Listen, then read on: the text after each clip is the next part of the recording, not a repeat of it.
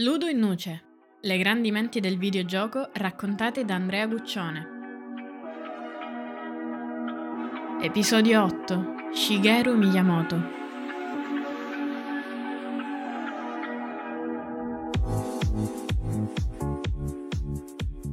Guarda, solo citare il suo nome è letteralmente una doccia gelata.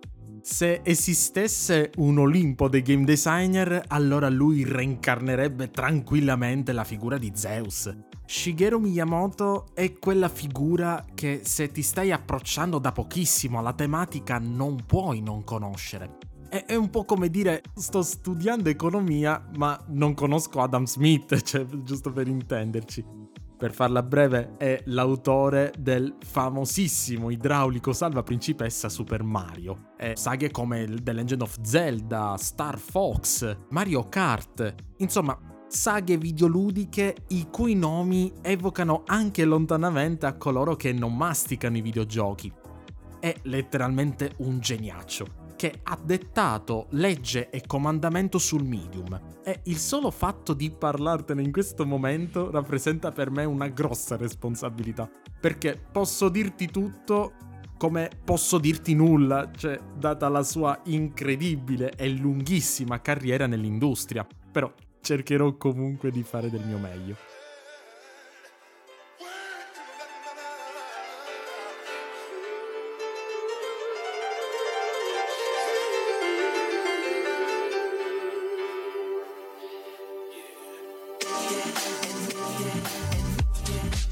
Classe 1952, Miyamoto entrò giovanissimo nel mondo dei videogiochi.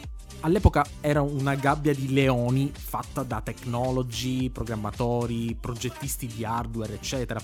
Egli però era un designer, infatti ha studiato disegno industriale a Kanazawa, in Giappone. Quest'uomo ha sempre cercato di fare il suo mestiere in maniera molto diversa rispetto agli altri designer, persino andando contro le tendenze imposte dall'industria. Faccio un esempio, no? Egli si dimostra essere diffidente nei confronti di quei giochi che prevedono funzionalità online e le microtransazioni, cioè gli acquisti che puoi fare all'interno di un gioco per sbloccare magari decorazioni o altri contenuti aggiuntivi. In poche parole, egli non è quella tipologia di persona che vuole sentirsi dire di fare qualcosa solo perché è così che si fa. Non so se mi spiego. Shigeru Miyamoto ha contribuito ad affinare il concetto di ciò che rende meraviglioso un gioco partendo dal presupposto che quest'ultimo deve restituire al giocatore un senso di soddisfazione, di completezza, di avere appunto completato qualcosa. Buona parte della genialità di Miyamoto viene messo a nudo con il leggendario Super Mario Bros., di cui il solo primo livello è davvero iconico. La cosa interessante è che è stato progettato appositamente per insegnarti le meccaniche di gioco.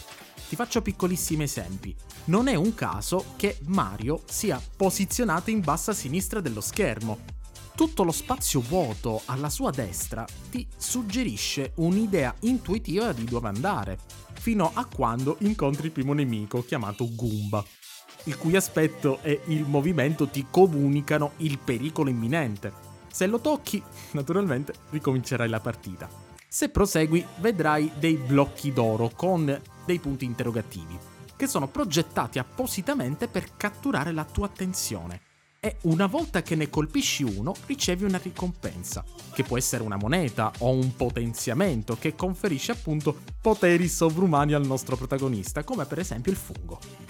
E sai qual è la cosa divertente? È che hai già imparato tutte le regole di base senza dover leggere le istruzioni.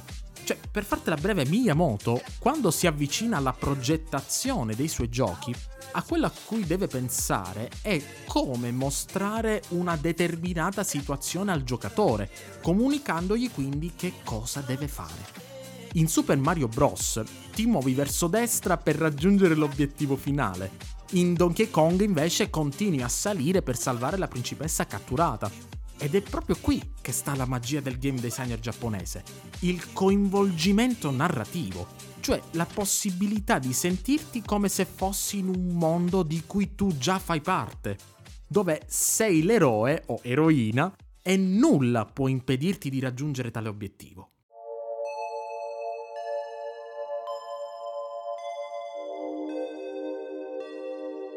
Credimi, potrei stare ancora qui a parlarti di lui per un'altra ora e mezza, anche perché ci sarebbero un casino di cose di cui condividerti, ma purtroppo, come hai potuto ben capire, devo attenermi al piano editoriale. Posso dirti però che Shigeru Miyamoto è una delle pochissime persone a essere coinvolte in questo gigantesco vortice che risucchia i più grandi fenomeni globali dell'industria dell'intrattenimento, e non solo oserei dire.